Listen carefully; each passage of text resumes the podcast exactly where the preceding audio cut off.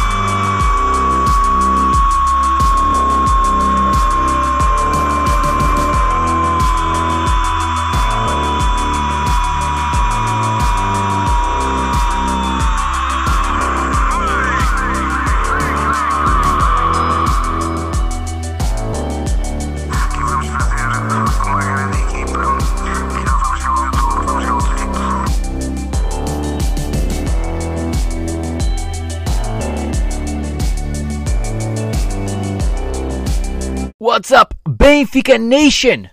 Welcome back for another episode of Mister Benfica. I am your host, the Mister Mike Agostinho, coming to you here on the P T B Media Network. And it has been a while, hasn't it? Yes, the last time you heard from me was the night Benfica beat P S V, or I should say, drew P S V, but won the round nil nil in Eindhoven to advance to the UEFA Champions League group stage. Uh, that was the last time you heard from me that night. I took off and I went on vacation, took a road trip, and, well, let's just say it was not a relaxing vacation or relaxing holiday, anything like that. No, no, no, it was quite the opposite. Um, some things went down and it ended up being very, very stressful. Let's just say you live, you learn, you move on. Um, but uh, coming back from that, I had a, I've been absolutely bombarded with work. Um You know, both jobs just absolutely overwhelmed right now. Uh, understaffed, overwhelmed. I've just not been able to record. So I'm playing catch-up tonight here on a Monday night. Okay, and Benfica have... We have three matches to talk about tonight from Benfica. It is three Liga Portugal matches, rounds four, five, and six. We're not going to talk about the UEFA Champions League in this episode. That's going to be in the next episode that's going to drop in a day or so. I'll um, I'll drop it then. It'll be a review of the UEFA Champions League group stage match day one.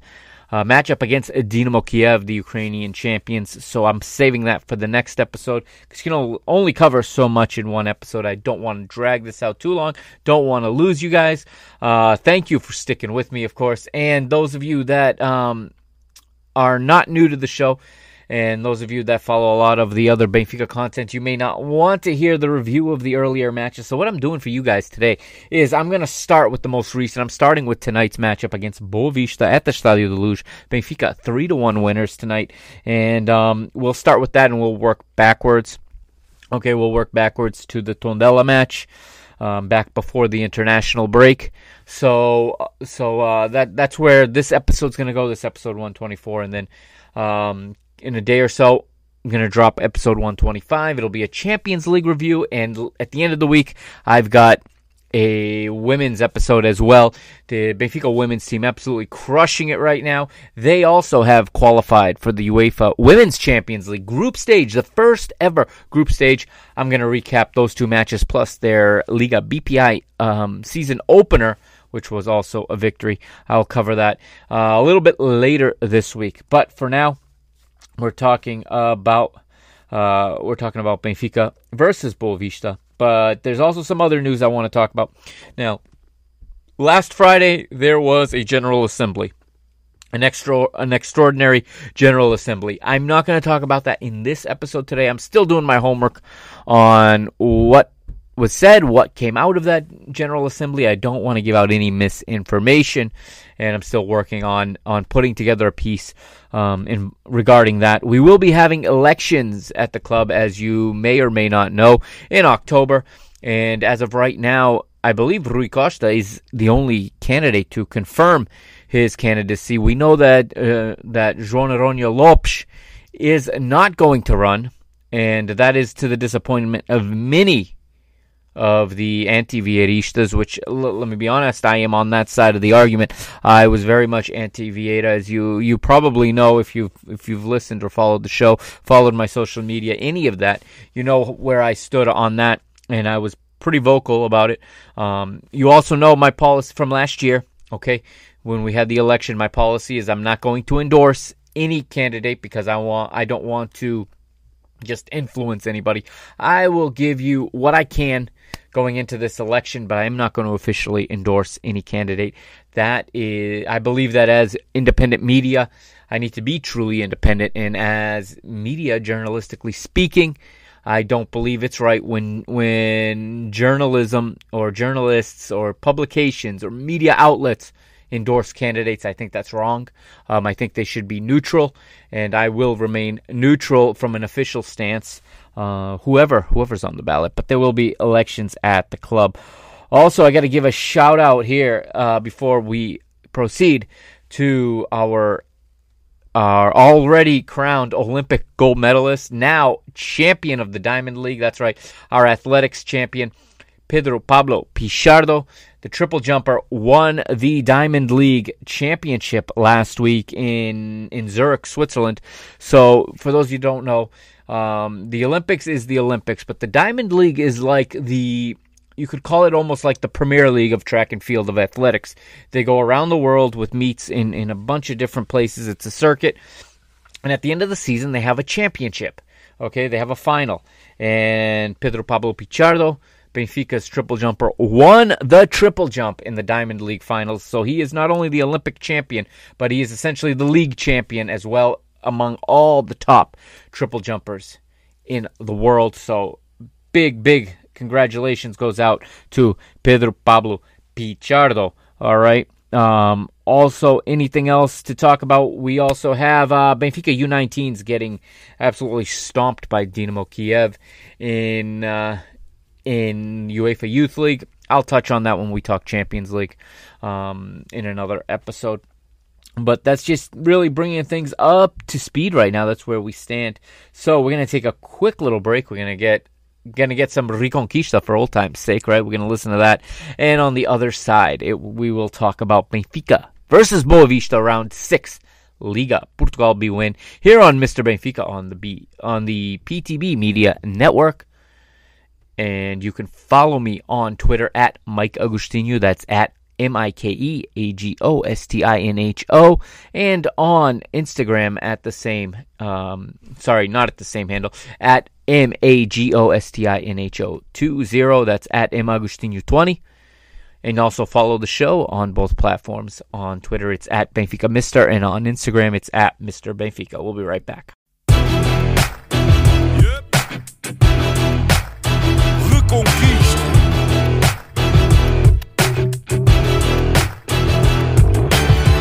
Passo a passo, o caminho é duro. Temos muita história, mas ainda mais futuro.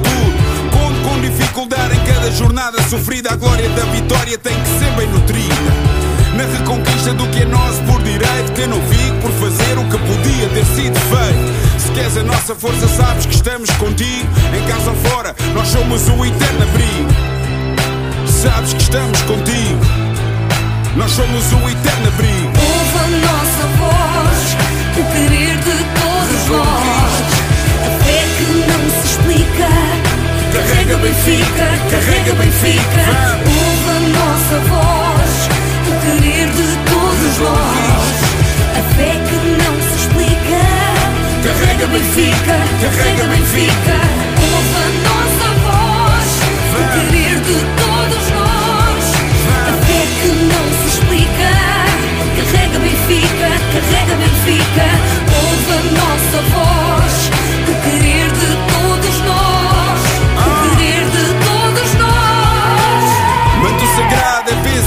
cidade, não o carrega sozinho. Em cada esquina há um vizinho. Sente o carinho do Algarve até ao Minho. O vermelho pinta a tuga e é isso o teu colinho. Na reconquista do que é nosso por direito, que eu não fico por fazer o que podia ter sido feito. Se queres a nossa força sabes que estamos contigo. Em casa ou fora nós somos o eterno abrigo. Sabes que estamos contigo. Nós somos o eterno abrigo. Nossos olhos, o querer de todos nós, a fé que não se explica. Carrega Benfica, carrega Benfica. Ouve a nossa voz, o querer de todos nós, a fé que não se explica. So, in reverse order, we start in round six in this episode. We start Benfica versus Boavista at the Estádio da Luz. Let's go right to the lineups, starting with the visitors. Uh, we have Boavista coached by João Pedro Sousa. They're playing a three four three, at least on paper. And Rafael Bracali is their goalkeeper. Nathan Sanch, uh, Jackson Porozo, and Rodrigo Abascal are the three in the back, with Pedro Malheiro and Yanis Hamache as the two wingbacks. Uh, Makuta and Sebastian Perez are the double pivot in midfield, and in the attack, you have Peter Musa playing as the striker with Gustavo Sa- uh, Sauer to his right and Kenji Gore to his left. Uh, Benfica will also come out in a four three three, in their usual four three three, of course, and Um, Odi Vlachodimos once again the goalkeeper, as uh, it is clear he is he is the number one for Jorge Jesus this season.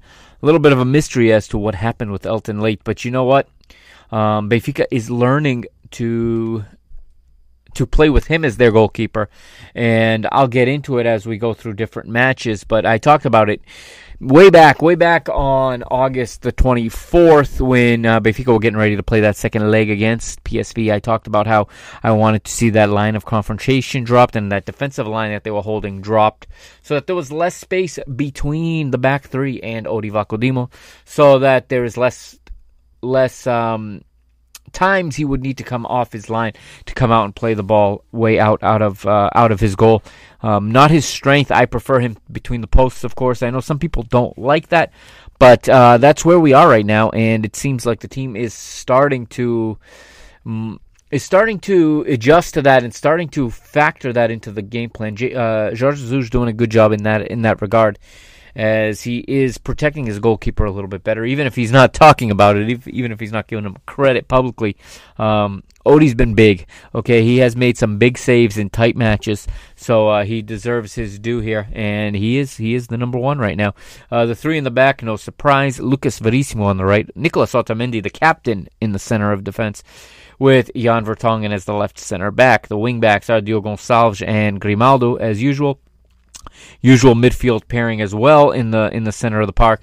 Julian Weigl partnering with Joao Mario up front. Today it's Roman Yarlunchuk that gets the start as the striker. The Ukrainian is is aided to his right by Rafa Silva and to his left by Darwin Núñez. So those are the lineups for this one, and again, Benfica come into the match perfect so far on the on the season. Five victories from five matches, fifteen points, top of the league. They they they step on the pitch tonight, one point ahead of both of the the arch rivals, ahead of both Sporting and Porto. And um, of course, the goal here is to get the victory and to put more distance between yourself and your rivals. Remember that last year, this is where the wheels started to come off the wagon. This is where the train started to go off the tracks for Benfica. Um, last year, round six, just like this year. Benfica fifteen points, just like this year. And last year we went to Bessa in in, in Porto, where Boavista play their home matches.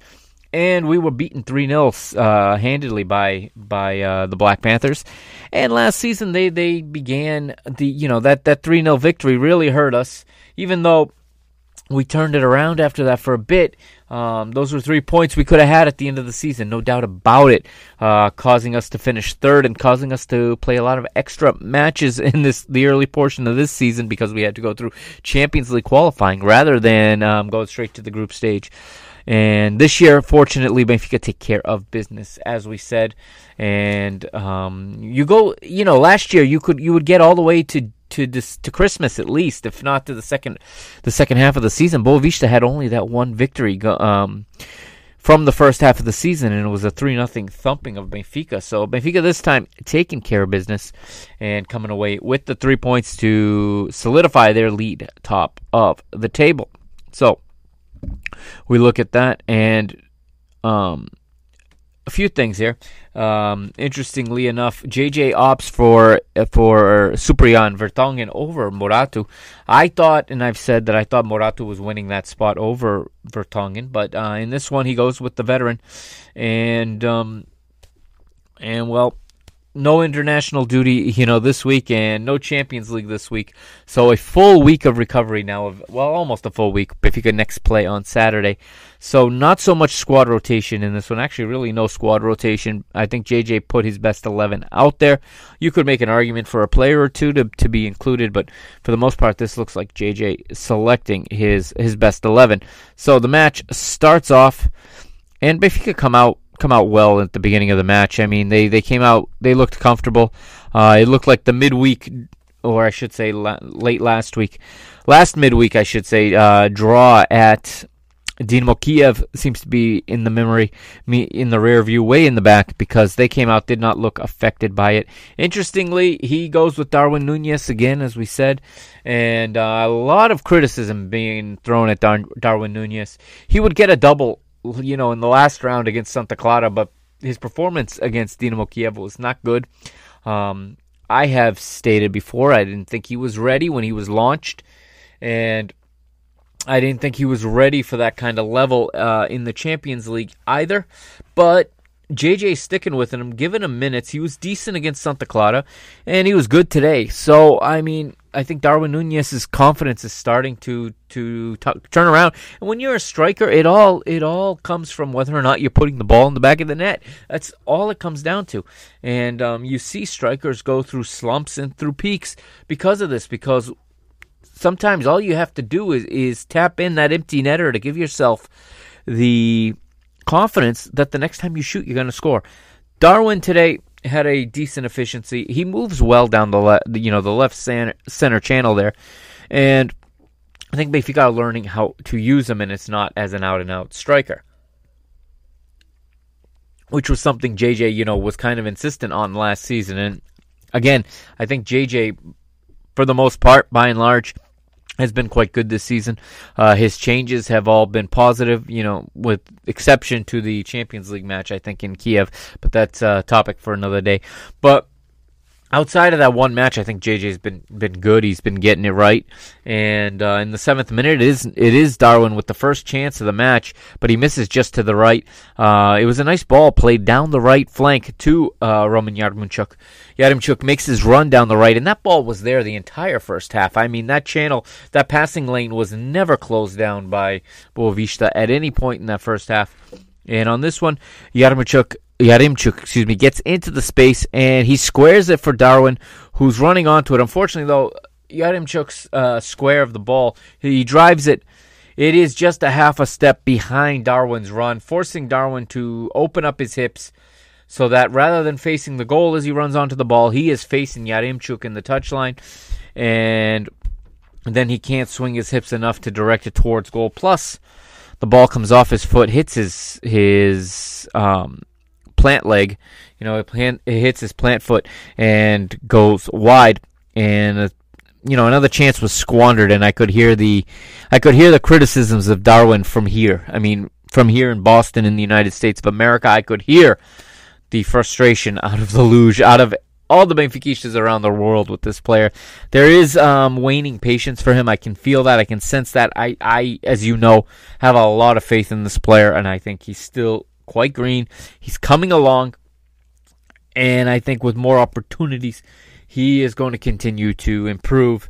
And again, when you're playing in front of goal, when you're an attacker, when you're a forward, a striker, when you start to put the ball in the back of the net, you start, it all just starts to click for you, and I think that's the case here, as Darwin um, will be the one to break the deadlock here. It is in the thirteenth minute.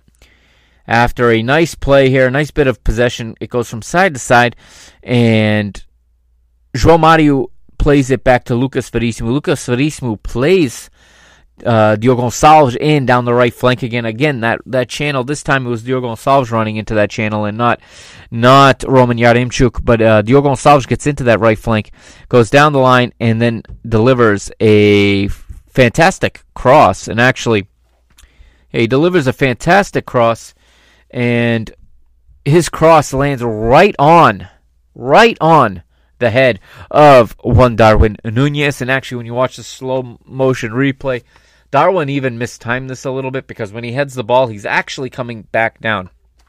He jumped just slightly too early, but the ball was so well played and coming with such pace that even on his way down, he managed to get a solid. Uh, he managed to get solid contact on it off his forehead, and he put it right into the into the far corner. No chance for Bracali. Benfica take the lead one nil in the thirteenth minute. Darwin Núñez off a cross from Diogo Gonçalves.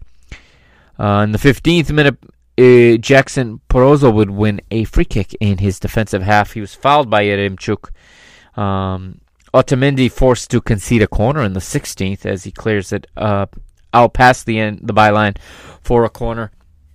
And Benfica, though, in, in solid control here. Um, really, really no threat coming from, from Boavista at this point in the match. And in the twenty-fourth, we have a... We have a, an injury, unfortunately. Um, for Boavista, Yanis Hamache, the French player, would go down with an injury. Uh, it didn't look so bad on uh, on the live action. It didn't look so bad even in the replay. He was caught a little bit by Diogo Gonçalves, but it was enough to say that he needed a substitution. On came Felipe Ferreira. And Felipe Ferreira, of course, the son of a former Benfica player. And now his his father's name is is escaping me at the moment, but uh, his father was a Benfica player in the nineteen eighties. He replaces Hamache in the twenty-fourth minute. In the twenty-eighth, twenty-ninth, excuse me, Boavista with their first chance of the match. It is Gustavo Sauer, left-footed shot from outside the box, but saved in the top center of the goal by Odi. Uh, Boavista would win a free kick again here in the thirtieth in their defensive half. They would get the ball, push it up. Uh, Benfica would collect it in their defensive third. And in trying to play out of the back, Lucas Verissimo plays it to Julian Weigl. And Weigl turns under pressure and perhaps takes a little too heavy of a touch, than, and, or he takes too heavy of a touch, more than he would have liked. And Weigl turns, thinking he's turning away from pressure, but what happens is uh, Sebastian Perez reads it, and the Colombian it actually, rather than going, rather than pressing onto Ulian's back, he starts going. He reads the turn, and he, he basically beats Ulian on, to the spot he's turning to. And as soon as Ulian's turned, he sees the ball tapped away from him by Perez right onto the left foot of Gustavo Sauer, and the Brazilian scores an absolute highlight reel of a goal. It was Gustavo Sauer making it one one in the thirty-first minute with a shot from outside the box. A nice assist for Sebastian Perez, but uh, an absolutely uh, an absolute worldie of a goal there for Gustavo Sauer. The Brazilian puts it in the top corner. No chance for, for Vlachodimo on that one. And just like that, the stadium goes a little bit silent as, you know, Weigl makes a crucial mistake. And honestly, I can hear, if my father was not at work at this point and he was watching, I know I would have, he would have been texting me right away, because as soon as Weigl makes a mistake, it's like it's like uh, he notices it. Um, and I, as you guys all know, I'm very big on, on Julian Weigl. I'm a big fan of his. And uh, yeah, he made a mistake here, and the question always is not whether or not you make mistakes, but it's how you react and how you come back from them, of course, because players all make mistakes. Cristiano Ronaldo makes mistakes. Lionel Messi makes mistakes. Okay, Kylian Mbappe makes mistakes. So it's not about, nobody plays mistake-free. Um, unfortunately, this one was costly, of course, because he, he made this mistake five five meters outside his own penalty area, and it led to a goal for, for Boavista, but just a few minutes later, he gets it back as we get a foul against um, a foul against Rodrigo Abascal. He fouls Diogo Gonçalves, and then Benfica opt for the short free kick rather than whipping it in. So what happens is Joao Mario carries the ball three or four steps before he whips in the cross, which was which was a nice. I like this play call, and I like how this team has. How should I say? I like the efficiency we're getting from this team on set pieces this season. They're starting to look more like a J J team in, in regard to the set pieces. And what happened here was as. As Joao Mario starts to carry the ball, a couple, just a couple of steps is all it took. He made he made Boavista's back line make a decision. Do they step out or do they hold their line, you know, right, or, right around the penalty spot and wait for that ball that's eventually going to come in? Well, that, that moment of indecision was enough to essentially freeze them, okay? Basically, Boavista's back line froze, just like they did on Darwin Núñez's goal, to be honest. He was not marked at all. Uh, Darwin wasn't on the first goal. And on this one, the marking w- was atrocious. They completely froze, not sure what to do. But Joao Mario then delivers a perfect pass, a perfect cross, excuse me, to the far post, right on to the head of Nicolas Otamendi, who very intelligently heads it back across the face of goal, rather than trying to sneak it in the near post with a very tight angle. Otamendi heads it back across the face of goal. And again, at this point, what you've done now by putting it back against the face of goal is that you have forced Boavista's backline. I talk about this all the time, and teams don't do this enough. You force Boavista's backline to completely turn and face their own goal. And when their players are turning to face their own goal, they lose sight of their marks. And as the ball's coming across the face of goal, it's right onto the head of, you guessed it, Julian Weigl, the man who had just made a crucial mistake and just given away a goal. He he. He says, don't worry, I got you. Weigl gets on the end of Otamendi's ball, and Weigl heads it into the goal, and it's quickly two to one to Benfica. One, so Benfica regained the lead just a few minutes later. It was all of two minutes after Boavista had, had pulled level. Heartbreaking, heartbreaking for the Panthers to to concede so quickly after equalizing. But it's exactly what Benfica needed. It's exactly what Weigl needed. And how many times when you watch football do you see a player make a mistake like this? And I'm thinking, let's, you know, for those of you that watch the Champions League, you know, and watch all the matches or follow it real closely, you know, Jesse Lingard of Manchester United made a horrible mistake last week, right? Gave the game away, uh, allowing young boys to upset Manchester United on a just an absolute, you know, mental lapse of a play. Similar here for Weigl. Weigl, though, he does not put his head down. He does not feel sorry for himself. He does not even say anything. He just goes back to playing. And what is the most German thing someone can do is just to completely erase the memory and continue. And Weigl does that. And two minutes later, he puts the ball in the goal. Benfica back ahead.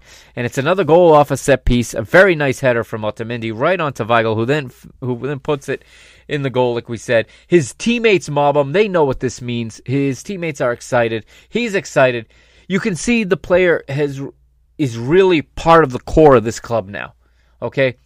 Uh, he had a hard adaptation to Portuguese football, to Benfica, to Benfica Nation, to Jorge Jesus. It was just, you know, he was brought in by Bruno Lage. Bruno Lage gets sacked. You know, Nelson Verissimo doesn't really get the best out of him. He has his his hard times with Jorge Jesus last season. Fast forward the clock, you know, about eight months or so, and here we are, and he is an absolutely crucial piece of, uh, of Jorge Jesus' Benfica here, and he shows his value here, and he shows his fortitude, shows just how committed and just how professional he can be. And like I said, in the most German way possible, Julian Weigl makes it two to one for Benfica, and that will take us to halftime. We do get a yellow card for Nathan for a bad foul on Rafa in this one, and um, as we move forward, we get a substitution here as we go into the second half. Um, João Pedro Sousa decides to make a substitution for Boavista, as does Jorge Jesus for Benfica. So Boavista send on Paul-Georges Ntep in place of Kanji Gore, and Jorge Jesus sends in Valentino Lazaro. The Austrian replaces Diogo Gonçalves. my my homie Nico Torres there calling the game for Goal T V here in the United States in English. Wasn't sure why why he would have yanked Diogo Gonçalves in this one. And it just, J J has this thing about switching out the, the wingbacks. And when you add, when you give a manager five substitutions, all of a sudden they all manage as if they have to use all five substitutions. If they don't, that's the first criticism that they're going to receive if things don't go well, is that they didn't use all five substitutions. In the beginning, co- managers were a little more hesitant. Nope. Uh, now they're, they're using all five substitutions, and um, the right back is always substituted. Not just in Jorge Jesus's team, but in so many teams now in world football, wingbacks.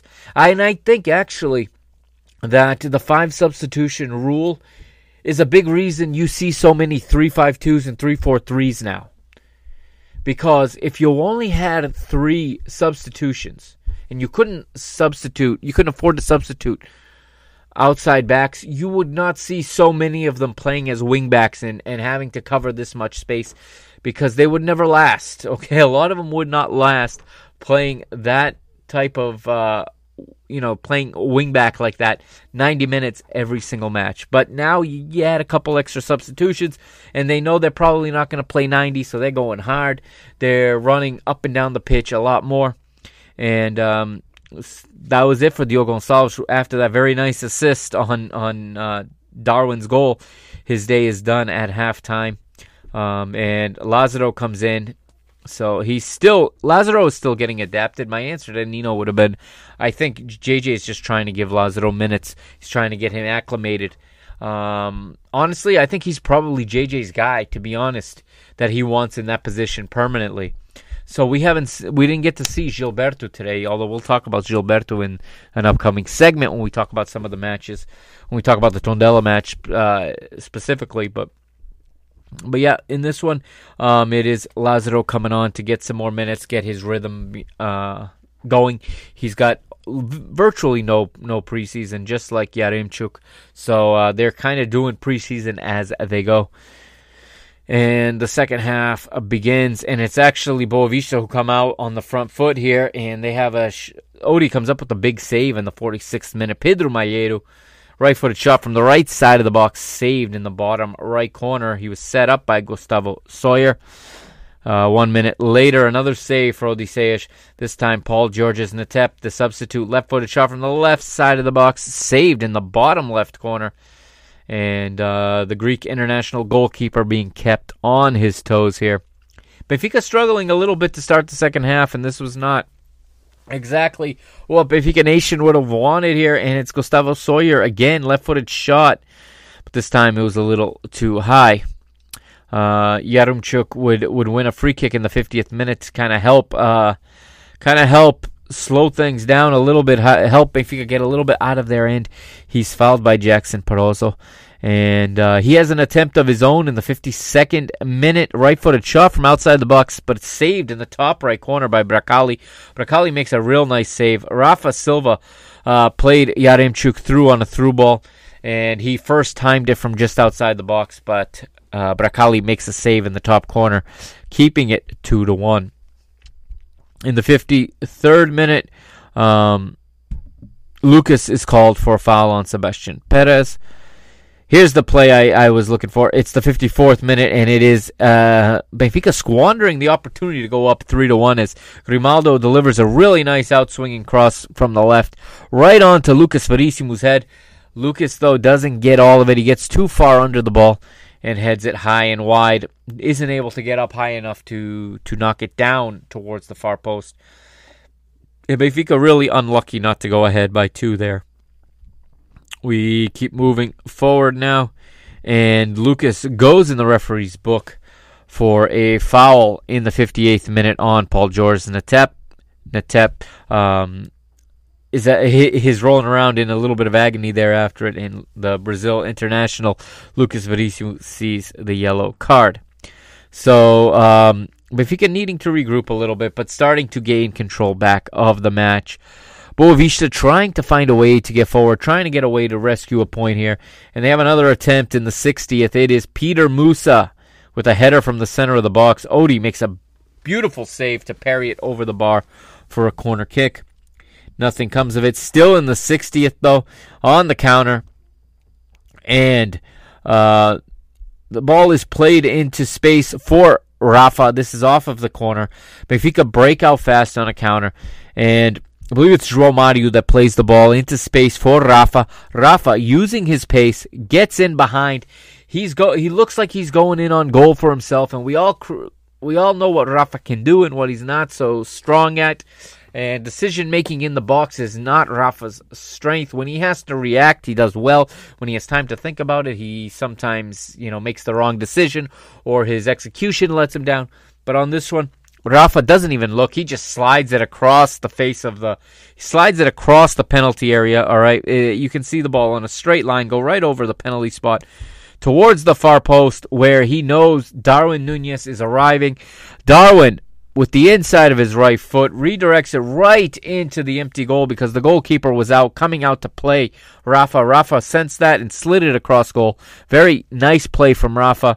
And to give Darwin a little bit of credit here, because for a player whose confidence is not at an all-time high right now, he has the the wherewithal and he has the sense to actually lift the ball just a little bit as he taps it in, because um, Jackson was coming across goal sliding.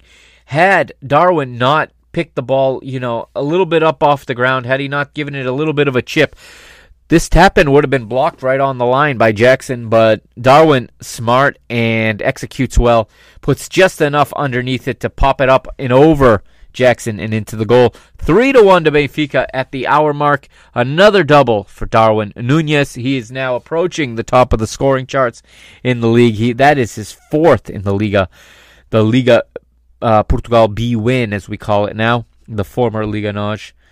And Benfica now start to see the, the result go out. I mean, uh, Boavista make a few attempts here.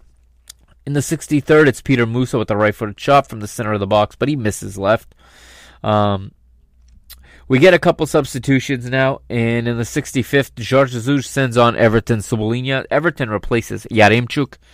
Everton's a player, I'm going to be honest, I wouldn't mind seeing get a little bit of rest right now.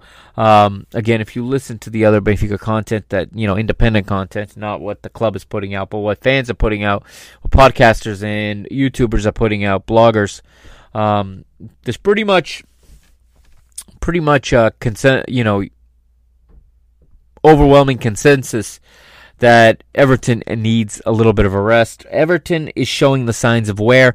Everton is fatigued. Everton has not had an off season in now two seasons. This is a sec- he's going on his second season without a, an off season. We know what he can do. He showed us what he can do at the end of last season. Okay, um, it would it would not hurt Everton if he were shut down for two weeks. I'm going to be perfectly honest with you. We have the depth in the squad to replace him. You can give an opportunity to co- for another player to come off the bench, a player who's more on form right now. I w- this is what I would do. He can't. I don't think J J can do this, because this is a professional team.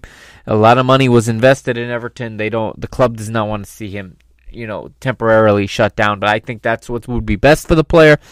Shut him down for two weeks and then integrate him back into the team as a substitute, working his way back up. Um, Because he is a very, very talented player. We all know that, okay? We've all seen what he can do when he's feeling well, when he's fit. Um, that's not where he is right now. He's still also, and I, I'll save this for, for when we talk about other matches, but he does a lot of things that others don't do in that position. And that needs, if we're going to criticize him, we also have to be cognizant of the different things he does do when he's in there. Um, he gets a run out here in the sixty-fifth minute, replacing the Ukrainian international Roman Yarlunchuk. And we get an attempt in the seventy-first minute for Darwin again. He had the chance for the hat trick here. Uh, Grimaldo plays him in on a through ball. Beautiful. He gets in behind. He's running at that angle he likes from the left center channel towards goal with the ball on his right foot on the inside. The only thing he has to do is slide it past Bracali, but Bracali has excellent reflexes on this one. And Bracali goes down at just the precise moment, makes the save, denying Darwin the hat trick. Uh, that was as close as Benfica were probably going to get to to getting a a fourth goal in the seventy-fifth. Boavista make a substitution. Luis Santos replaced Pedro Malheiro. seventy-eighth, it's Everton with a header from the center of the box, but it was saved in the top left corner. He gets on the end of a cross from Valentino Lazaro. Bracali makes the save, conceding another corner kick. We get a substitution in the seventy-ninth. On comes Rodrigo Pinho for Darwin Núñez. I'll talk about Rodrigo a little bit in the next segment. Um, I like this guy. I like this Rodrigo Pinho. I like what he brings to the team. I like that he brings a different skill set than what the others have. Um, an opportunity for Boavista in the eightieth. Another save for, for Odi in the bottom left corner. This time Peter Musa with the shot. Substitution for Boavista in the eighty-first. Yusufa Nije replaces Sebastian Perez. And uh, Ma- Makuta of Boavista with an opportunity missed in the eighty-second. Right footed shot from a difficult angle. Left, too far left and too high from a direct free kick. And then we get a substitution in the eighty-eighth, or double substitution really in the eighty-eighth. Uh, Pizzi comes on for Rafa. And Moratu replaces Lucas Verissimo. Not sure if Lucas asked to come out. I didn't watch the presser today. I started recording this instead because I want to get a couple episodes recorded here in the same day so I can get more content out to you guys to catch up. Uh, so I didn't listen to J J's presser. I would love to, to know, um, you know, why why he's saw the necessity to swap out a right center back and replace him with a left center back and then have to reshuffle the back three with two minutes to play. I know it's a two-goal lead, but um, I'm assuming Lucas had signaled that he needed to come out. Um, and that, that really sums up the match. The referee blows his whistle. Hugo Miguel blows his whistle for full time at ninety plus five. Let's take a look at some of the statistics there. I'll, I'll give you guys the player ratings. These player ratings come from FotMob and not from Goal Point. Um, actually, I have the Goal Point. Let me let me change course here. Let's uh, let's go to the Goal Point for this one rather. Um, bringing it up here. All right. So the Goal Point has here for the player ratings, starting with Boavista, a team average rating of five point six seven. with an ex- expected goals and X G of zero point four. Uh, Bracali in goal gets a five point eight. Malheiro, five point five. Nathan, four point eight. Uh, Jackson Porozo, six point oh. Um, Abascal, uh, Rodrigo Abascal, that is six point oh. Hamache, four point six. Substituted early, of course, from an injury. Mokuta, five point seven. Seba Perez, five point five.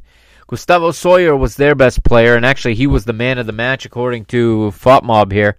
Uh, he earns himself a seven point four with a goal, um, making him the man of the match. And we got a goal for, well, you're not listening live, but um, I, I just got the alert. Sporting Braga have scored at the Pedreira uh, against Tondela. one nil to Sporting Braga now here as they are in the final match of round six.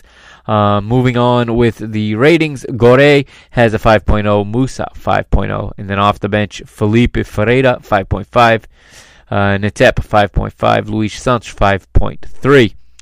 Benfica, on the other hand, have an X G of, or expected goals of two point six, average team rating is six point oh two.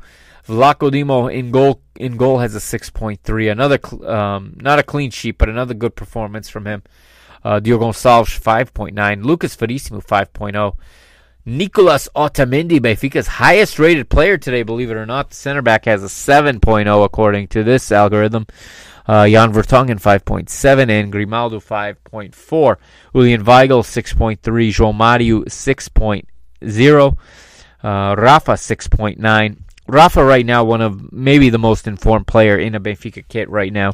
He's just playing at a very high level.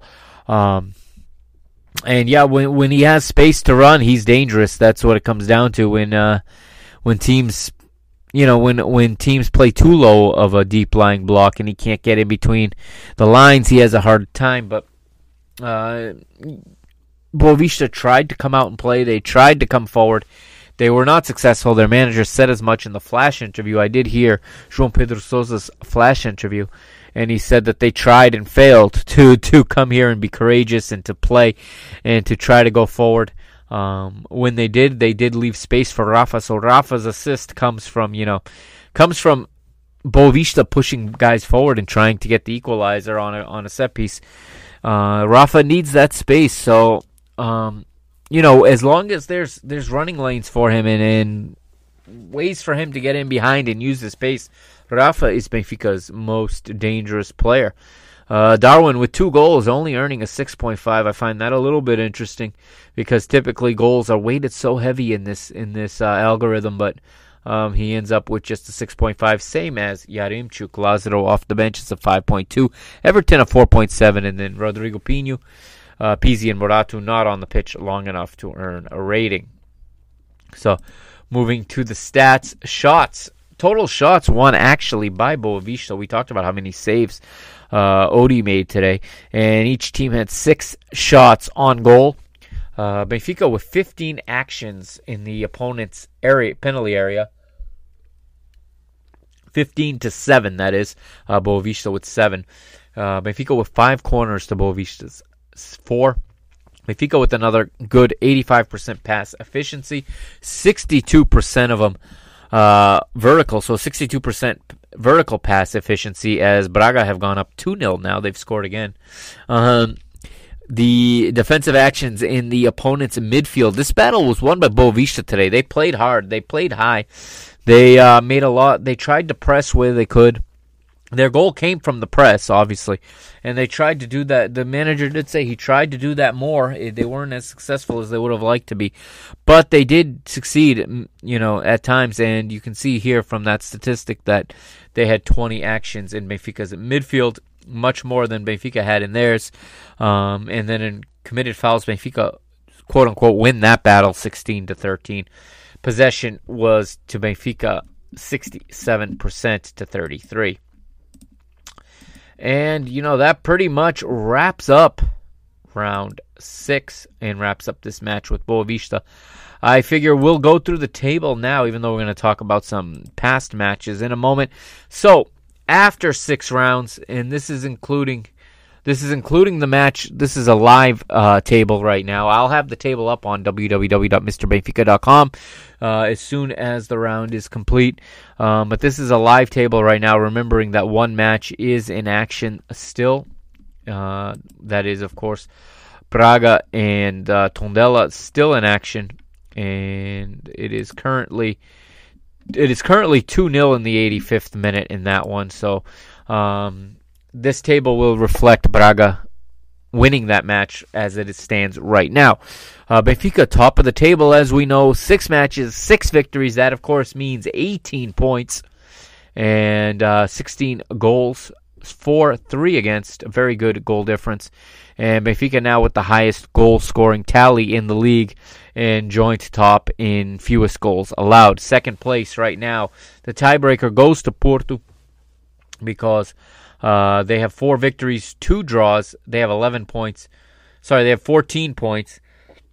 Four behind Benfica, and they have the tiebreaker right for right now. It's on goal difference because they drew with Sporting, and therefore uh, they have the tiebreaker on Sporting. As both teams have fourteen points, so Sporting in third, same identical record. Sporting with ten goals for uh, three against, whereas Porto have fourteen for three against. And Tondela have scored. It's two to one now at the Pedreira. Um, so I'm still going to read Braga when I get to them um, with three points, but it could this could change. So uh, disclaimer there for that. Uh, fourth place belongs to Estoril right now. They were heartbroken to lose one nil on a penalty to Sporting this weekend. They have four victories, one loss, one defeat, nine goals for. Four goals allowed for a plus five goal difference, thirteen points right now. For Estoril. Fifth is Braga on eleven points, assuming they hold on and win this match. Three victories, two draws, one defeat, eight for, four against, and uh, a plus four goal difference on eleven points. Sixth place, Portimonense on ten points. Seventh is Gil Vicente with eight. Also, also with eight is Boavista and Passos de Ferreira. Vitória Guimarães, our next opponents, are tenth with seven points. While Marítimo, Vizela are eleventh and twelfth respectively on six points. Roca has five. They're in thirteenth place. Santa Clara trying to dig themselves out of the basement after a good European campaign, at least preliminary stage campaign, earlier in the season, which obviously caused them to rotate their squad and to save players, um, which saw them, you know, pass up points they would normally give away. They're in fourteenth right now with four points, and they'll be looking to dig out of that sooner rather than later. fifteenth place right now is Moreirense. And actually, we have four teams at the bottom of the table, all with three points. So fifteenth belongs to Moreirense, uh, sixteenth to Famalicão, seventeenth to Belenenses S A D, and right now eighteenth is Tondela. They all have three points. However, if Tondela can steal a point here, they would move. They would move ahead of Santa Clara. They would move into fourteenth if they can steal a late equalizer at the Pedreira. That is where the league table is right now. We look at the league leaders. Okay, so we're going to look at the scoring leaders real quickly. After six rounds, Porto's Luis Diaz is the top goal scorer with five goals, none from the penalty spot. Darwin Núñez, our Darwin, is second, tied second with Fran Navarro of Gil Vicente. They both have four goals each. And then we have we have five players tied with three goals. They are André Luiz of Moreirense, uh, uh, Tony Martinez of Porto, Gustavo Sauer of Boavista, Pot of Sporting, and Mehdi Taremi of Porto. Of all those players, only Taremi has scored from the penalty spot. So that wraps up the league leaders right now, okay? And what I'm going to do, I'm going to take a quick little break here, and on the other side, we're going to talk about the other two matches, the previous two rounds. Uh, I think we're, we're going to start with round four against Tondela, and then we'll finish up with round five against uh, Santa Clara. I'll break down those two matches quickly, and um, that will wrap up this episode. So sit tight, all right? Get yourself a Sagres, crack it open. Benfica are top of the league. Enjoy. I'll be right back with more. In the meantime, check out w w w dot mister benfica dot com and um, see what you got there. And don't forget also to follow on YouTube. This episode's not available on YouTube, but still go to the Mister Benfica YouTube page and and uh, hit the subscribe button, hit the little bell next to it so you can be alerted anytime I go live on YouTube. I'm going to resume video podcasts in October, okay? I'm having a little issue with my internet provider, as I've been talking about for months now, but starting October first, I will have much faster internet, and that should resolve the issue. I got a brand new router, so there should be no more issues going forward. So um, very soon I'll be returning to video content, but this one is only available where you ever you get your podcast. So go ahead, Apple Podcasts, Spotify, Amazon Music, uh, iHeartRadio, wherever you get your podcast, Pod uh, Podbean, Castbox, Pocket Casts, you name it. There, there's a million. There is a million uh, podcast uh, platforms out there. Mister Benfica is on most of them. And if you're not sure and you have an Amazon Echo, just say Alexa, play Mister Benfica podcast, and they will. And the bot will play Mister Benfica. So check it out. All right, where whatever you use, um, please subscribe if you haven't already, and drop a five star rating if possible, as I keep trying to grow this base. And also um, follow the show on Twitter at Benfica Mister. Trying to get to one thousand followers now. I'm at like eight hundred sixty-eight or something like that. I want to get to one thousand followers before the end of twenty twenty-one. All right, that is the goal. So please, if you haven't, go to Twitter at Benfica Mister and hit the follow button. I'll be right back. All right, uh, right after this break.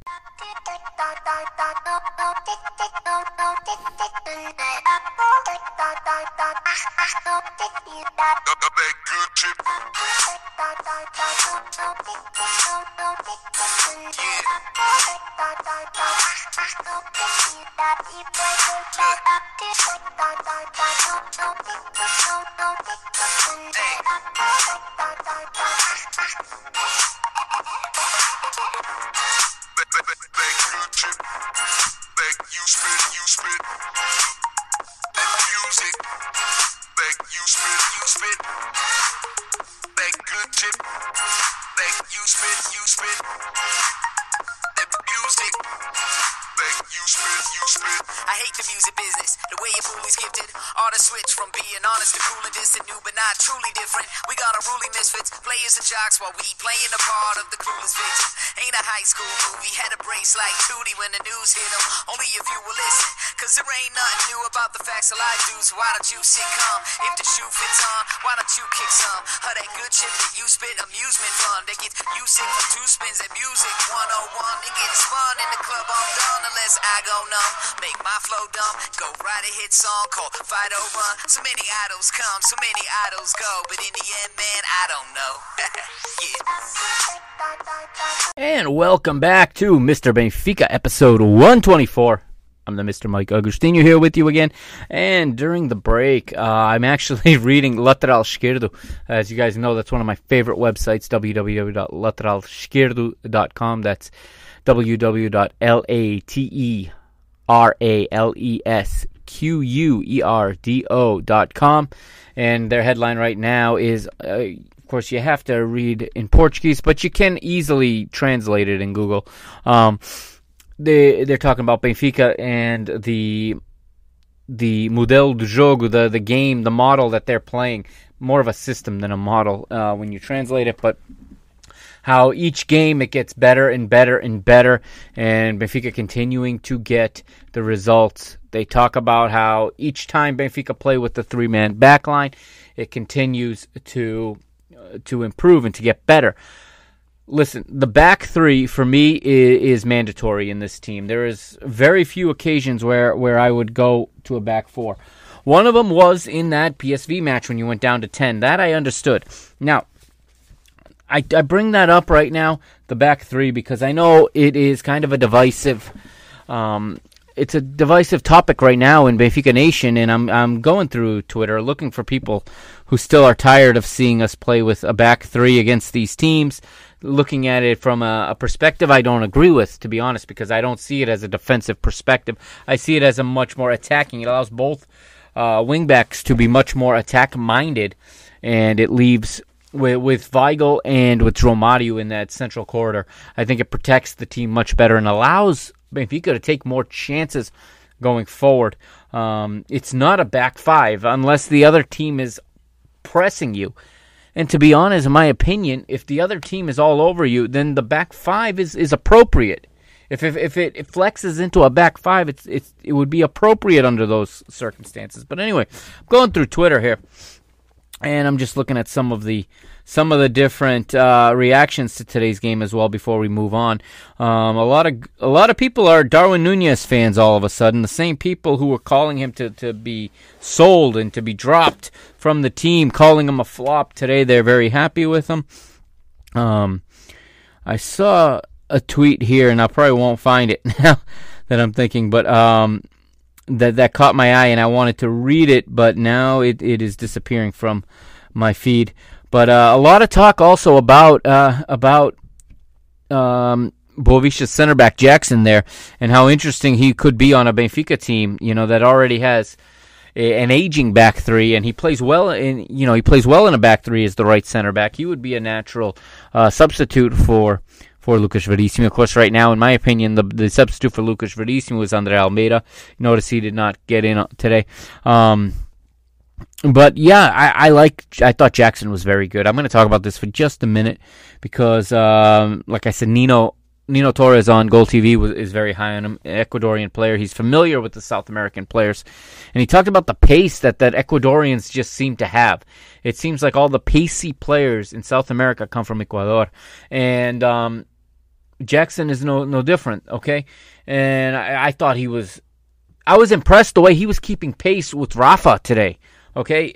Part of the reason Rafa wasn't as dominant as he has been is because Jackson was able to get out in front of him with his bigger body and his pace and not allow Rafa to get in behind as often as we've seen him be able to do. And yeah, I'm starting to think that the, the notion of someone like him as one of our backups would be pretty exciting. But Jackson's a twenty-one-year-old uh, defender. He he's a right center back, and I think he, he's in the right place at Boavista where he plays all the time. But he's definitely a player to keep an eye on, no doubt about it.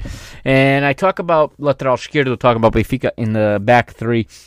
I'm going to use that as the segue to go back to round four now. Benfica versus Tondela. This one was also at the Estádio da Luz. And this was one where J J experimented a little bit. It was in between. Um, it was right before. Uh, actually, let me see. It was right on the heels of a European uh, midweek match, of course, at Eindhoven, the one we talked about in, in the last episode. And, um, well, Benfica uh, knew, or I should say J J knew, after this match we're going into an international break. Okay, so it would be about ten days with no matches. Or two weeks even, without any matches, um, which on the surface sounds like a much welcomed break. I know a lot of a lot of uh, those of us that, that cover this team or talk about this team, we're looking forward to it. But then with a little bit more thought, you realize that a lot of our players are not getting a break. They're going to play for their national teams, and now we have these these controversial, if you will, uh, international windows where teams are cramming three matches into a week, um, you know, into eight or nine days. And, um, well, that was concerning going into this match. So J J, knowing that, and again, I if you think I've changed my tune on J J, listen, I'm trying to rate J J as honestly and fairly as possible, okay? If you had listened to me talk when he was at Flamengo, okay, I was so high on, on, on, on Flamengo J J, okay? I admit I didn't think he was the right choice to go to Benfica after Bruno Lage. I thought that that the direction the club was going in needed someone with a different mentality, someone with a different, I don't know if you want to say personality, but somebody with a different philosophy. But, you know, Luis Felipe Vieira panicked. His his spot as president was on the line, and the team had just had its worst season, or one of it, or what they thought was one of their worst seasons in, in many years, coming in second place. But, uh... you know, he, he showed the money and brought J J back from Brazil. And um, I saw it as a, a wait-and-see thing. Um, I was excited when it happened, hoping that he was going to be the J J we had. You know, from two thousand, I'd say two thousand thirteen to two thousand, till he left. You know, those last two seasons really was were his best, and his first season. Um Last season, that was not the case. He was not that J J, but it's starting to look more like a J J team now.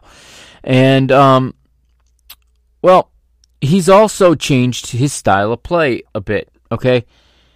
And we talk about the three-man back line, and he, as soon as Lucas Verissimo was signed, okay, as soon as Lucas Verissimo was signed, J J knew what to do. He put this team in a back three. He knew he needed it. He knew he couldn't have Jan and Otamendi as a back two, as a center back pairing, okay? You can't play a back four with those two. There's just not any pace there, especially when you're outside backs. On one side, you have Grimaldo.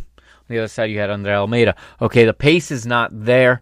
The defensive ability, only Andre Almeida at that time had the defensive ability, and he's he's also a converted outside back. Remember, he used to play as a holding midfielder a long, long time ago when he came to the club. But um, J J stuck with this, and I, I give him credit, okay? He did not necessarily do a good job coaching last season, or at least managing. He did a good job in the development of Diogo Gonçalves. He did a good job adopting the three five two slash three four three, um, depending how well we're playing, is really what dictates which one of those formations we turn into. And I liked, as soon as he did it, I liked it, okay? And I felt always that that was where this team needs to go if this is the personnel we have. And, you know, you watch the Euro, Euro twenty twenty, and there's just so many three-man backlines, right? That's just... And I said again, the five the five substitutions um, facilitates that. I don't know that you would see it this commonly if we were still holding teams to three substitutions. You look in England where they where they've gone back to having only three substitutions. Like they think FIFA's gonna gonna move back to that at some point, and I don't think they will. I think five subs is here to stay, but.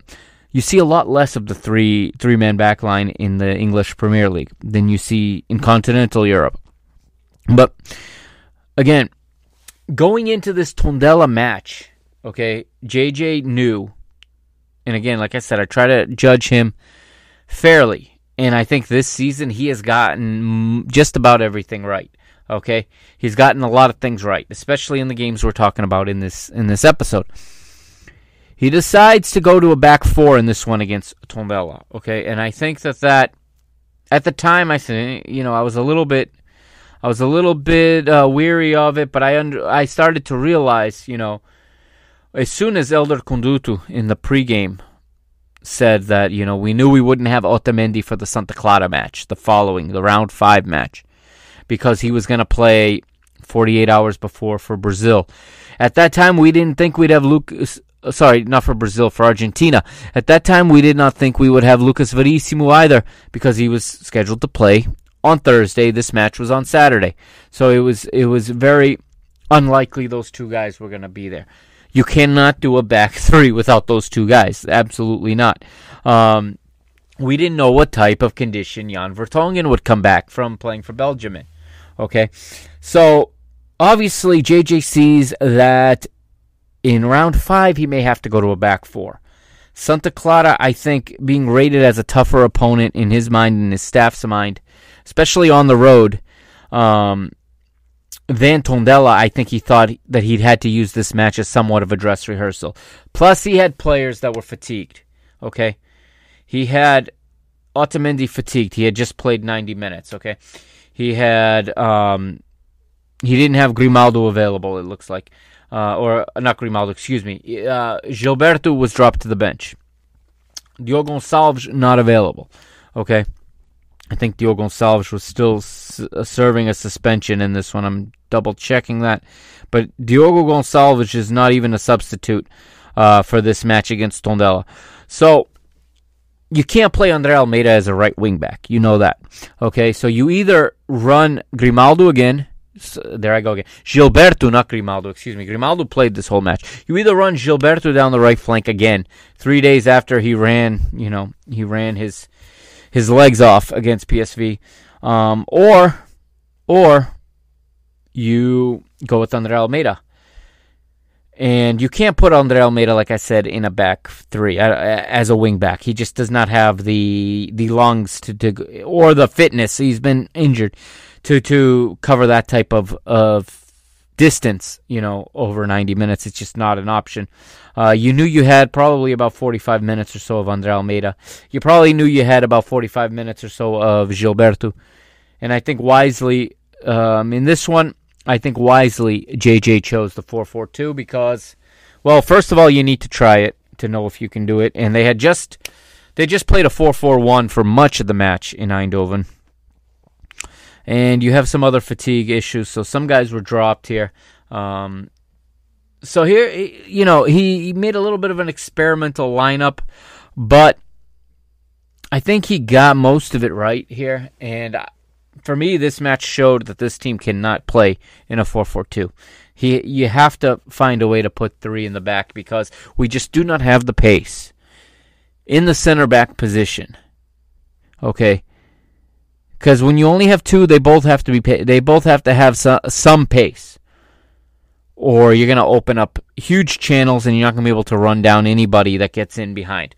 And it showed in this match. But first, I will give you the Tondela eleven. They played a three five two. Their manager, Francisco Ayes Taran, the Spaniard, had Babacar in goal, Jota Gonçalves, uh, Eduardo Quaresma, and Nayoul Kaysef as the three in the back. The wing backs are Thiago Almeida and Neto Borges. The three center uh, midfielders, Pedro Augusto holding down the fort as the as the holding mid, with João Pedro to his left and Iker uh, Iker Andabarena as uh, to his right. The attackers Daniel dos Anjos and Salvador Agra. Salvador Agra, one of those players that has a history, you know, with us, both in scoring goals against us and playing for teams, you know, playing for low lo- lower level teams, not level but lower. Um, you know, lower in the table teams, mid mid to low table teams, and putting in very good performances against us. He was signed by us, but never never put on the jersey. You know, he was immediately loaned out. We loaned him everywhere. But he's a very good player, and for me, Salvador Agra is one of the top players in the Portuguese league, okay? Especially outside of the top three, or even the big four, okay? You separate the big four. You take out Benfica, Porto, Sporting, and Braga, and you use the remaining fourteen teams, and Salvador Agra is probably the best player, or one of the best. He's at least one of the best five players left in those fourteen teams. Um, he's at an age where, you know, big teams don't want him, but he's still at an age where he can play very, very well. And uh, he would make his mark in this match.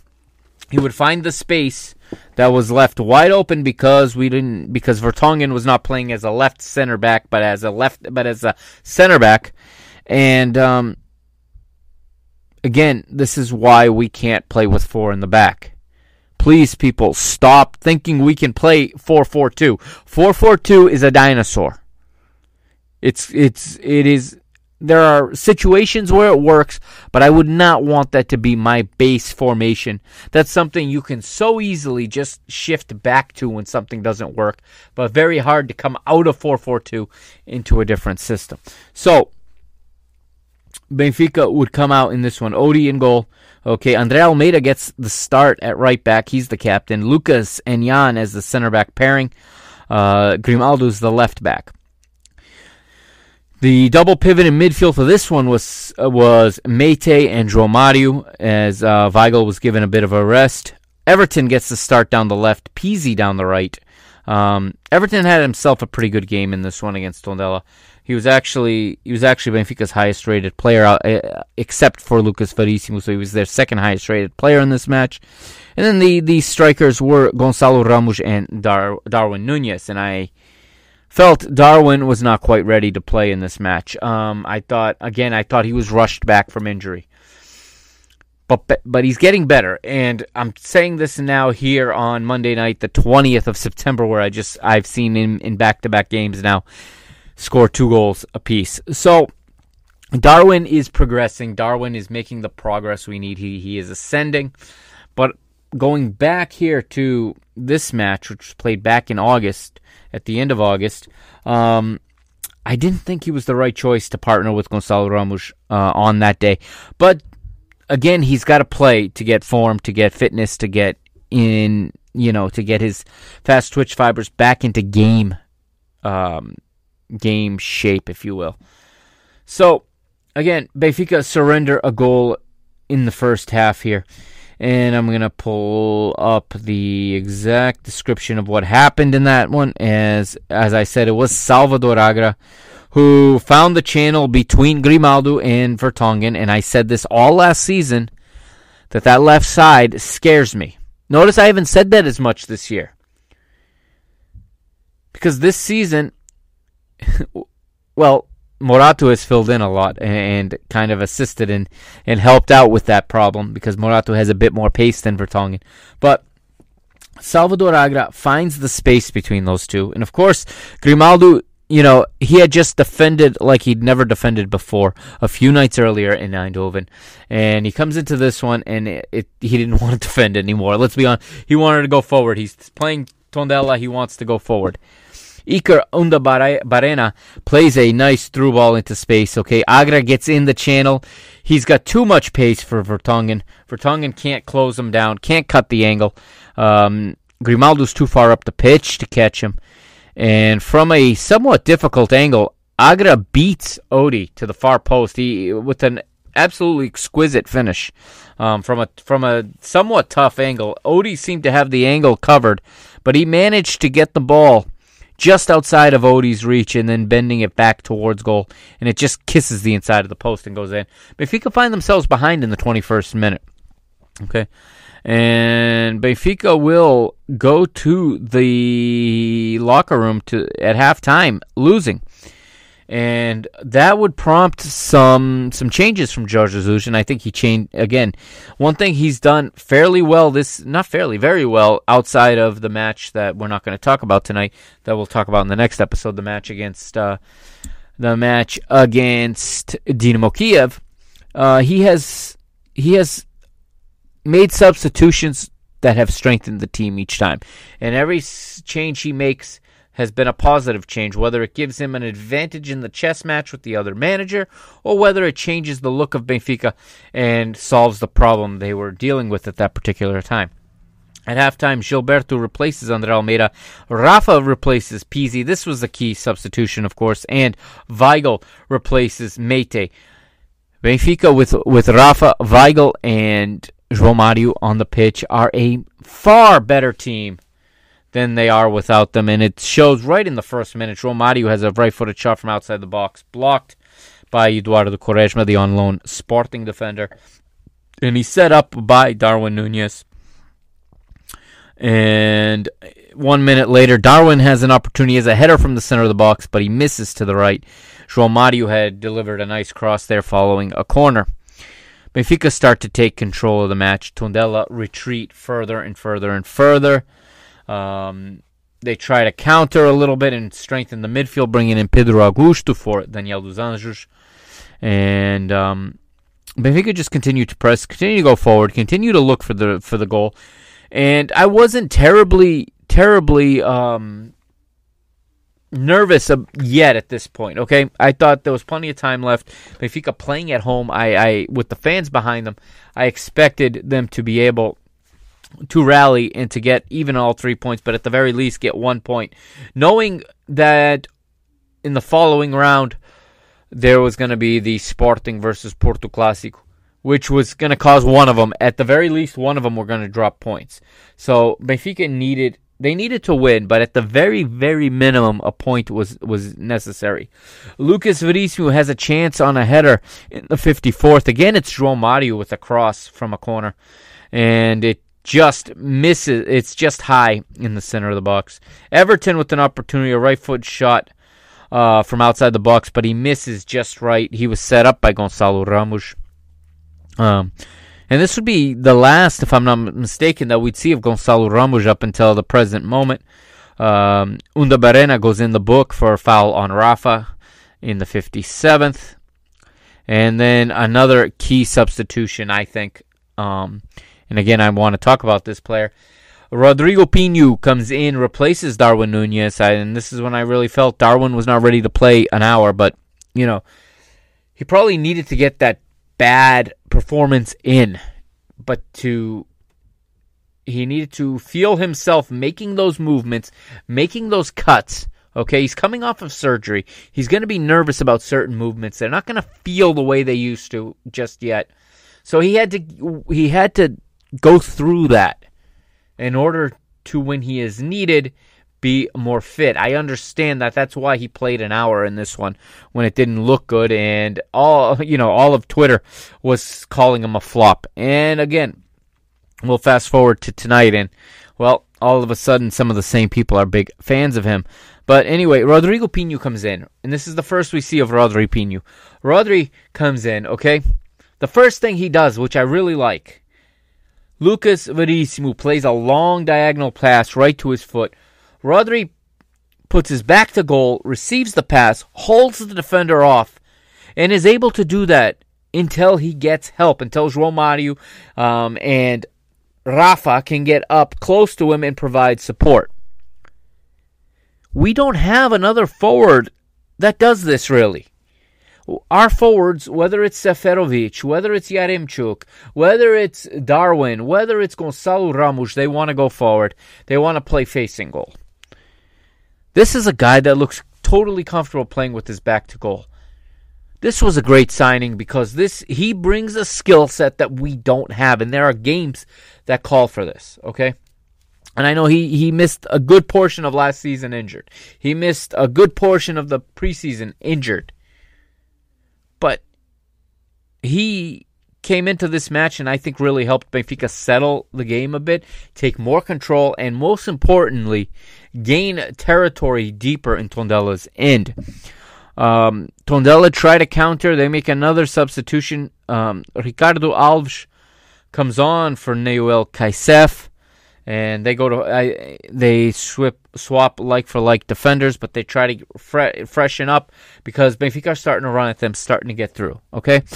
Um, sixty-sixth, Lucas Verissimo has another opportunity, another header from the center of the box, but he misses just to the right off another cross from, you guessed it, Joao Mario.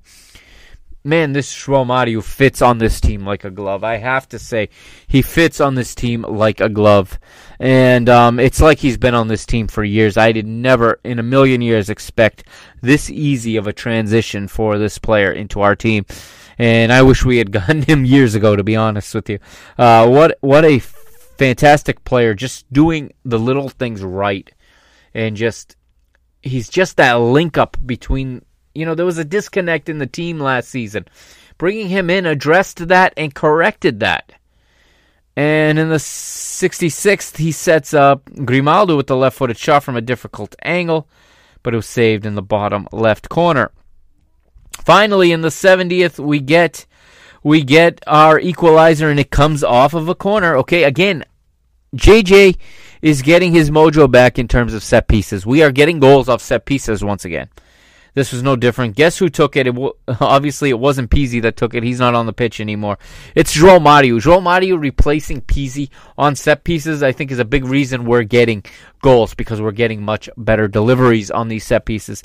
On this one, he finds Julian Weigl at the near post, not at the far post.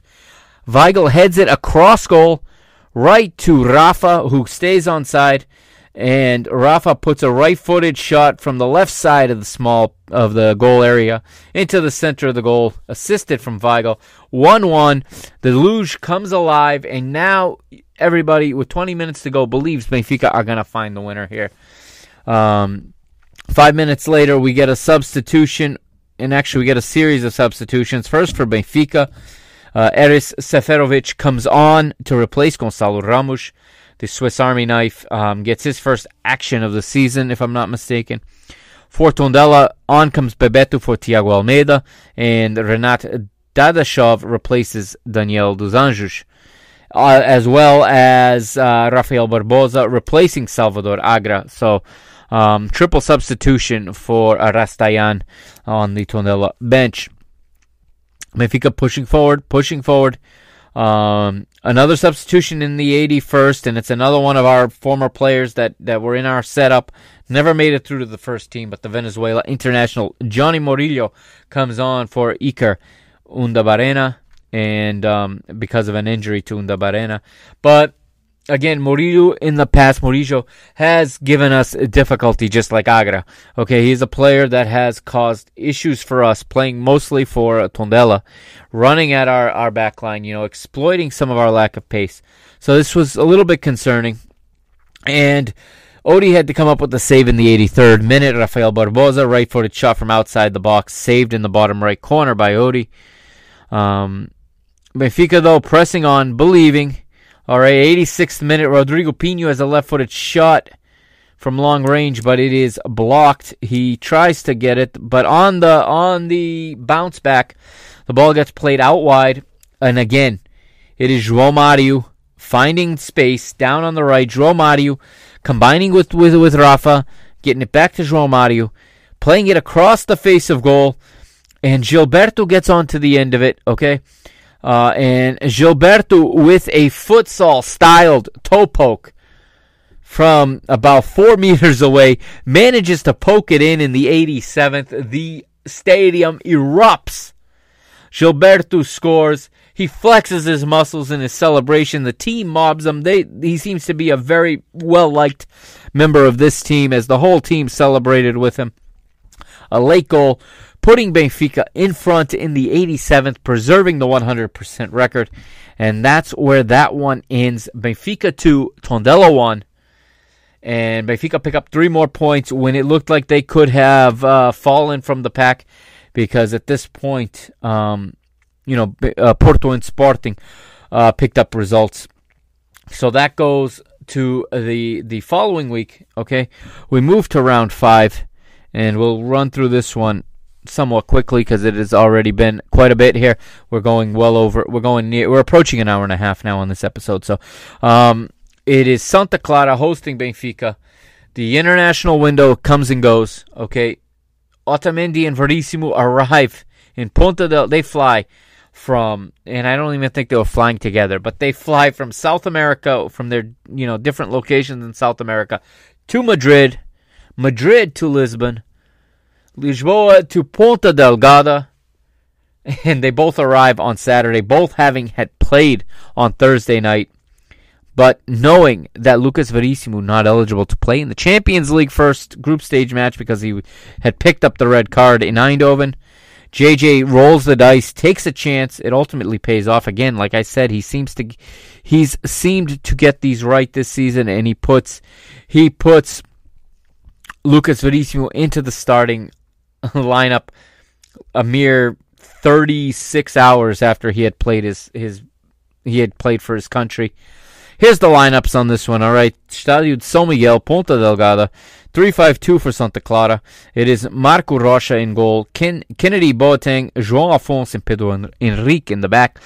Former Orlando City player Rafael Ramos is the right, right wing back. He's also a former Benfica youth player. Mansour, the left wing back.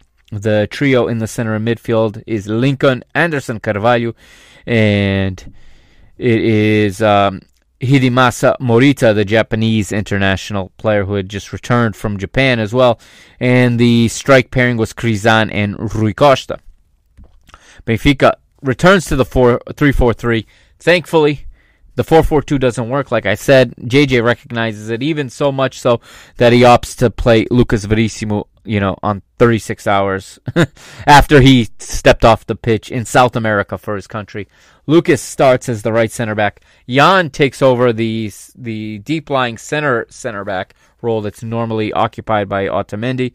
Moratu in, uh, introduced to the starting lineup, reintroduced really. And interestingly enough, he goes to left center where I, I thought there was a match. I don't know if it was...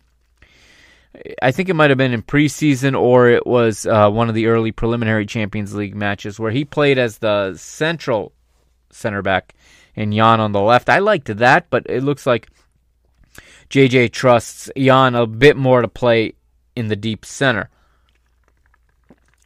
The wingbacks are Diogo Gonçalves and Grimaldo.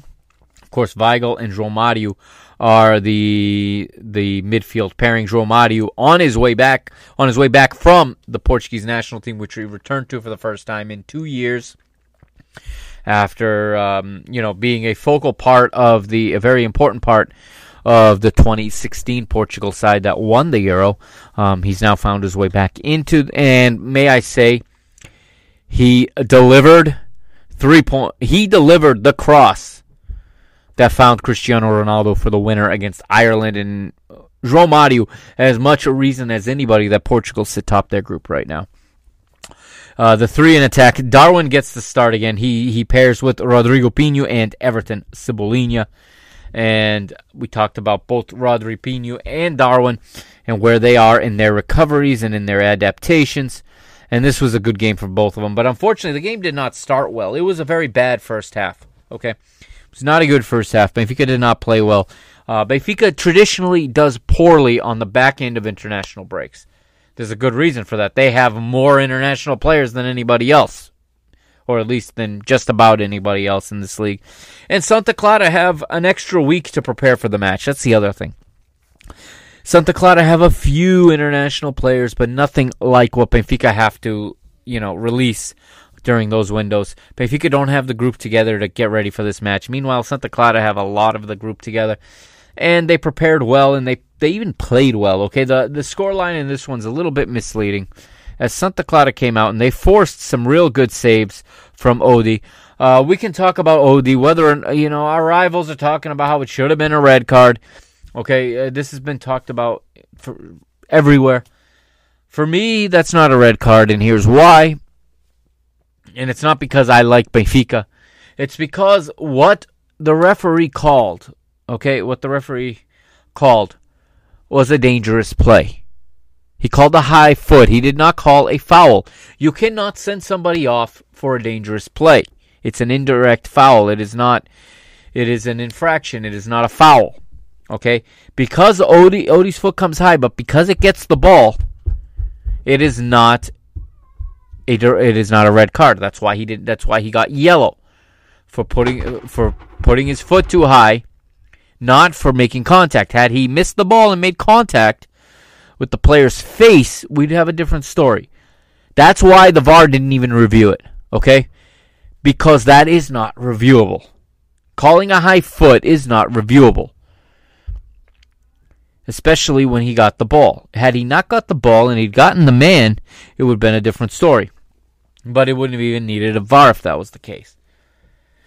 The Diogo Gonçalves one in the penalty area, hard to say. Again,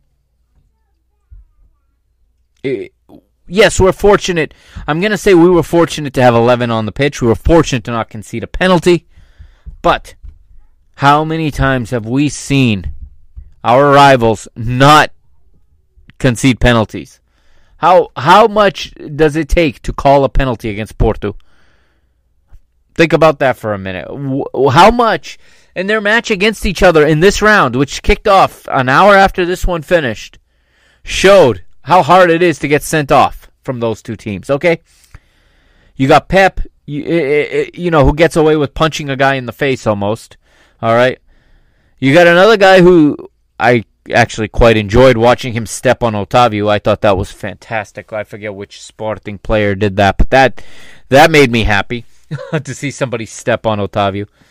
But you saw that um, it's not just Benfica that get the benefit of the doubt on some of these questionable calls. But going by the rules, if what he called is a high foot, that is not a red card. Okay? Had he called something else, I wouldn't have an argument either. Okay? Uh, as far, again, as the penalty, it's I have not had the chance to really analyze the video. And you're gonna some, some will say, of course not, because it's against my team. No, it's because I don't do this for a living and I only have so much time. But, again, it could have been either either way. I don't think you have much of an argument. But had, had, that, had Porto gotten away with those two like we did, I probably would be complaining. And, and yes, I admit that. But they do get away with those. That's, that's the point. Same with Sporting. Okay, they do get away with those. So, anyway, forty-second minute is when the deadlock is broken by Rodrigo Pinho as he opens his goal-scoring account with Benfica. And he really makes a goal almost out of nothing, which uh, was exciting to see. He finds some space. He moves well up front. But um, he makes a nice run uh, to from the center to the left center. And Grimaldo plays a beautiful ball into space for him to run onto. He finds the space between the center backs, I should say between the left, between the right center back and the right wing back. Um, similar to the goal we gave up to Salvador Agra, very similar, except um, it's to the other side. It's down the left, and Rodrigo Pinho gets himself in position, gets into the box, and finishes it very, very well, beating uh, beating the goalkeeper, and Benfica take the lead almost undeservedly into halftime. And J J sees the issues once again and once again makes the, the changes. Rafa replaces Rodrigo Pinho. This was a good decision. This is not a punishment. A lot of people said, how do you take off the guy who scored from nothing? It's because J J recognized that this match was calling for something else, and it was calling for pace. And Rafa is your guy when you go to pace. So what he did was Benfica were playing a lot of side-to-side football. Okay. Because Santa Clara were defending well. We go playing a lot of side-to-side football. And with Darwin on one side and Rafa on the other, now you have two vertical threats to get in behind to stretch Santa Clara out. So that's what I think he was going for there. And it, it paid off, obviously, as Benfica start to find the spaces. In the fifty-second, it is Everton who collects the ball, plays a nice through ball again down the channel, and it is Darwin Núñez down that same left side where we scored the first goal from, just at the other end of the pitch now in the second half. Darwin beats, uh, you know, he gets between, he beats him on the run. They they do struggle to keep up with Darwin's pace when he gets in behind. He likes to run, he likes to carry the ball and run at goal. He's not like a Rodrigo Pinho that can play between lines or that can play with his back to goal and look for support. He gets he gets his positioning in. Everton delivers a good ball. Everton doesn't get enough credit for what he does right. Everyone focuses on everything he's not doing right right now. Um, he plays a nice through ball, like I said, and Darwin with his inside right foot uh, from the left side of the box, right to the center of the goal, opens his account for the season, two nil to Benfica. And I was excited for this because this guy needed a goal more than anybody, and he got it. Uh, he finally gets that goal that he's desperately needed to rebuild some of his confidence. Benfica would get another goal not that much later. It would be in the fifty-seventh, and again, maybe our most informed player this season so far, at least in terms of of uh, creating and finishing. It, it is Rafa Silva, and he has a he has a goal. This was a worldie. This is a goal of the week candidate, no doubt. Maybe, you know, a a outsider as a goal of the year. He hits a ball perfectly outside the box, and he just buries it into the bottom right corner. Goalkeeper has no chance. He's set up by Julian Weigl. Weigl with the assist. Rafa with the goal. three nil to Benfica. On comes Luis Felipe, the former former Sporting player, replacing Rui Costa for Santa Clara. And Benfica welcome him to, as as does uh, Mohamed Mohebi comes on to replace Krizan. And Benfica welcomed the two of them to the pitch by picking up their fourth. It's Darwin once again. This time it's a left-footed shot from the right side of the box. He made his run the other way. A nice assist from Lucas Verissimo. He plays deadly balls out of the back into the attacking third. He may be the best player we have on this team at delivering that vertical pass, Lucas Verissimo. And I'm glad he played in this one. It was risky. I was uneasy about it at first, but I'm glad he played. Darwin's left foot finds the back of the net. four nil to Benfica at the hour mark. And that's it for Darwin, as he would score the goal and come off, replaced by Yaremchuk. And Jedson replaces Joao Mario. Job well done by Joao Mario. Time to rest up and get ready for Dynamo. And in the sixty-seventh, it is Roman Yarlunchuk, the Ukrainian, right-footed shot from very close range into the bottom left corner. Another assist for, for Alejandro Grimaldo. Benfica five nil. That's how this one finishes. Benfica do work in the Azores. They come back with all three points and with five goals for. And as we said, now we stand here. Benfica are the top goal-scoring team in the entire Liga Portugal. Okay, before we go, let's look at the round seven fixtures. Here they are in the Liga Portugal, and um, pulling them up actually. The uh, round will start this Friday, I believe. And yes, Friday is the start of of round seven. Of course, round six has completed. Um, it is a final now in Braga. Braga three, Tondela one. So that table I read you earlier is is accurate. It is current. Um, Friday we have Sporting versus Marítimo. That's a two o'clock Eastern time kickoff here in the United States, eleven a.m. Pacific and seven p.m. Portuguese time, and then at four fifteen Eastern, one fifteen Pacific, and nine fifteen p.m. Portuguese time. In Barcelos, it is Gil Vicente hosting Futebol Clube do Porto. Saturday, three matches. Moreirense hosting Oroca bright and early. And then one o'clock Eastern time, ten a.m. Pacific, and that makes it six p.m. Portuguese time. Vitória Guimarães hosts Benfica. This is a tough one. I'm... I'm I'm uh, mildly nervous about this one. This is a this is a tough stadium to go play at. Um, yes, Vitória are having their struggles this season. That doesn't mean anything. Uh, they are always tough to play against, and um, you know they're going to welcome Benfica, and there will be no Benf- There'll be virtually no Benfica support, I don't think, in the stadium that day. You're going to see a lot of. It's going to be a very pro Vitória uh, crowd, I expect. Uh, perhaps there'll be some Benfica support, but uh, this is a team that, that is well well supported at home. Vitória Guimarães. It'll be a, it'll be a test on Saturday, um, and we'll be back after the match. I plan to to record Saturday night after the match and and cover it quickly. Uh, if not Saturday, then sometime Sunday, and then the late game on Saturday is Tondela hosting Famalicão. Sunday, two matches. Uh, Santa Clara hosts Braga in Ponta Delgada, while Portimonense hosts Vizela in Portimão. Monday, two matches. Passos Ferreira versus Belenenses S A D, or B S A D. Boavista hosting Estoril. All right, that's going to do it for this episode one twenty-four. Thank you for hanging with me this long. Thank you for letting me catch up on the Liga Notch. I'll be back um, I'll be back Wednesday. Wednesday, I will drop episode one twenty-five, and that'll be a Champions League review, Benfica versus Dynamo Kiev in the Ukraine. All right, that's coming your way Thursday. Uh, sorry, Wednesday night. So uh, be on the lookout for it wherever you get your podcasts. Okay, no video episodes this week, like I said. So only on podcast form. Um, so whether it's Apple, Stitcher, iTunes, um, iTunes is Apple, uh, Spotify, Podbean, wherever, iHeartRadio, uh, Audacity, uh, on Alexa, on uh, Audible, wherever you get your podcasts. This show is on most of the platforms now.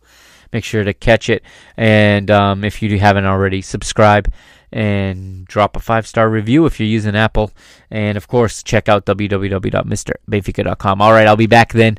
Uh, I'll be back Wednesday to talk Champions League. Thank you, everybody, and I'll see you next time. This is the Mister Mike Agostinho signing off.